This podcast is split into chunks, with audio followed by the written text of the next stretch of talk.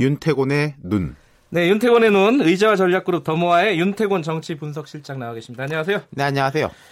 어제 검찰이 손혜원 의원을 기소를 했습니다. 예, 불구속 기소했죠. 음. 민주당 출신이지만은 의혹이 불거진 이후에 탈당해서 무소속이 된 손혜원 네. 의원. 목포 문화재 거리에 부동산을 차명으로 사들이고 이 과정에서 목포시청의 비공개 보안 자료를 이용한 혐의로 기소됐어요. 네. 뭐 이제 재판을 받겠지만은 제가 뭐 이런 구체적인 잘잘못에 대해서 이야기하려는 건 아니고 좀 정치적인 이야기를 해보려고 하는데 네. 어쨌든 어제 이 일을 필두로 해서 한국당을 필두로 야당은 일제히 목소리를 높이고 민주당 입을 딱 닫았습니다. 아 민주당은 그 논평을 하나도 안 냈죠 이 뭐, 부분에 대해서는 우리 당이 아, 니기 때문에 뭐 아. 뭐 이렇게 이야기를 하더라고요. 아, 뭐 음. 이야기할 필요 명분은 무소속이니까. 네. 예, 예. 근데 그게 뭐 야당에서 이런 일이 벌어지면 논평 안 했겠습니까? 했겠죠. 했겠죠. 네. 예. 예컨대 한국당 이만희 원내대변인은 현 정부의 검찰이 이 정도 수사 결과를 내놓았다는 것은 부동산 브로커도 울고 갈 손의원의 행태가 불법을 넘어 얼마나 타락했는지 보여주는 것이다. 네. 민주당은 더 이상 정부인의 친구란 이유로 눈치나 보지 말고 즉시 국정조사에 응해야 한다. 이렇게 했고 바른미래당 김정화 대변인도 부동산 투기는 시작일 뿐이다. 부친의 독립유공자 선정 특혜, 국립중앙박물관 학예연구실장, 학예연구사 추천과 관련한 부당 개입 의혹 등에 대해서도 수사가 진행 중이다. 그의 음. 가진과 위선이 얼마나 깊을지 상상조차 어렵다 이렇게 쏘아 붙였어요. 김 대변인 말대로 손 의원 관련된 다른 사안들도 있어요. 그리고 어제 한국당 곽상도 의원도 포문을 열었거든요.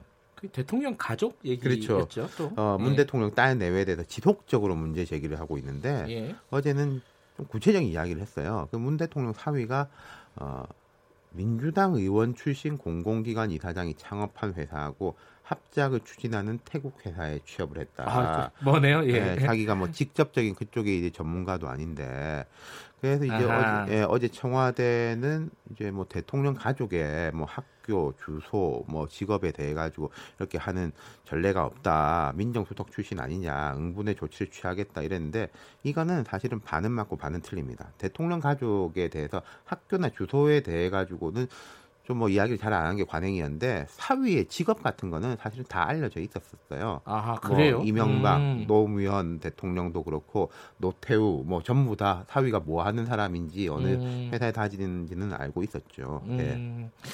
뭐좀 자랑할 만한 직업이 아니라서 그런가요? 잘 모르겠네요. 예. 뭐 일반 회사원이니까요. 예. 예. 근데 뭐 어제 청와대가 어 논평을 낸 걸 보면은 돈 없는 악의적 행태를 당장 중단하라. 뭐 네, 그러면서 이제 뭐 불법과 특혜는 없다. 음. 이렇게 공방이 이제 구체적으로 벌어지는 거지 않습니까? 예. 이거는 사실 근데 국회가 열린다면은 뭐 상임위 자리에서 따질 만한 이런 그렇죠. 내용 아닌가요? 야당 입장에서는 이야기 해볼 만한 거예요. 네. 그러니까 제가 무슨 말씀을 드리냐면은 지금 한국당 입장에서는 정치적인 먹거리가 없지가 않아요. 원내에서 이야기해 볼 음, 만한 게. 야당에게 유리한 아이템이 그렇죠. 있다. 그렇죠. 이런 예. 사람들 왜 지금 국대청장 후보자 청문회 이미 의사일정 합의가 됐고 또 윤석열 검찰총장 후보자는 나경원 의원이 그렇게 말했습니다.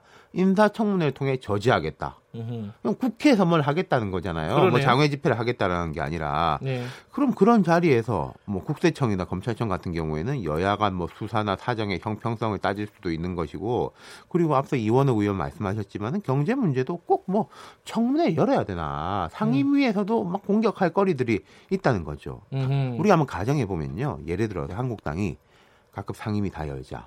민생도 처리하고 여권 의혹도 다 같이 따져보자. 이럴 경우에 여당이 어떻게 대처하겠습니까? 여당은 당연히 받을 수밖에 없는 거죠. 그렇죠. 당연하죠. 예를 들어서 네. 민주당이나 정부가 생각하는 민생 법안만 처리하고 야당이 제기하는 의혹은 정쟁이니까 하지 말자. 이럴 수 있겠습니까? 일단은 하, 는 거죠. 그렇죠. 예컨대 과거에 김성태 원내대표 시절에 나경원 원내대표 전임자죠. 국회 연임 5년이 다툴 때 한국당이 주장했던 게 공공기관 채용 비리 다 따져보자. 예, 예. 서울시 뭐 문제 많지 않냐 이런 거였거든요. 아, 결국은 여당도 그 수용했어요. 그러면서 예, 예. 국회가 열렸는데 물론 김성태 의원은 자기 딸이 저기 이제 뭐 KT 부정 입사 의혹을 받고 있긴 한데 네. 말하자면은 제가 이제 반복해서 말씀드린 게 거리가 되는 걸로 압박하면 압박이 먹히는 겁니다. 특히 음. 야당 입장에서는 예.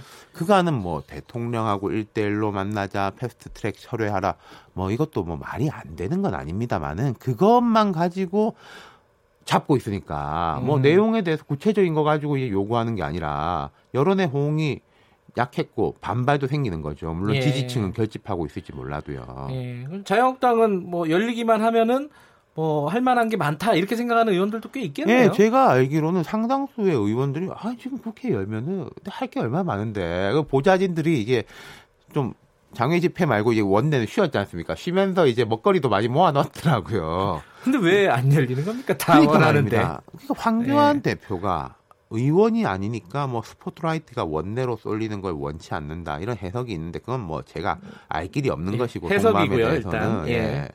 그러니까 분명한 건 이런 거예요. 막말 같은 것보다는 팩트로 싸우는 게 훨씬 더 잘 먹힐 것이다. 아하. 그리고 원래- 여론전에서도요. 그렇죠. 예. 원래 국회가 야당의 장이거든요. 여당은 아무래도 좀 정부를 이렇게 좀 편들어주고 방어하고 이런 것이 야당 공격하는 않습니까? 기본이 국회의 기본은 이제 행정부를 뭐 감시하는 거니까요. 그렇죠. 감시하고 예. 견제하는 거니까요. 예. 그리고 하나 더 아까 뭐 황교안 대표 속마음은 뭐 스포트라이트 그런 말씀드렸지만은 지금 황 대표 입장에서도요. 국회 여는 게 나아요. 그래요? 네. 왜 그렇죠? 자 보십시오. 지금 대한애국당이 뭐 신공화당 된다. 사실은 언론이 평소에는 관심도 없었던 홍문종 의원 불러가지고 인터뷰 많이 하고 그러지 않습니까? 근데 네. 한국당이 만약에 원내에서 이런 실력을 발휘한다고 하면은 보수 지지층이 볼 때 대한애국당 이른바 아스팔트 태우기 부대하고 확 비교될 거예요. 아, 아, 저쪽은 그래 태극기나 들고 다니는 거지만은 그래도 한국당이 거대 정당으로서 일한다. 하는구나. 아, 그리고 사람들이요 일이 많고 바쁘면은 자기들끼리 안 싸웁니다. 당내 갈등도 좀 많이 사그라들 거예요. 그래요? 예. 이렇게 열 이유가 이렇게 수만 가지인데. 왜 그러니까 안 제가 이렇게? 말씀드렸으니까 황교안 대표님 좀 들으시고 잘 판단해 보시면 좋겠습니다. 열리겠네요, 말씀드리니까. 네. 잘 들었습니다. 감사합니다. 의제와 전력그룹 더모아의 윤태곤 정치분석실장이었습니다. 2부는 여기까지 하겠습니다. 잠시 후 3부에서 뵐게요. 해당 지역 방송 어, 어, 일부 지역국에서는 보내드립니다.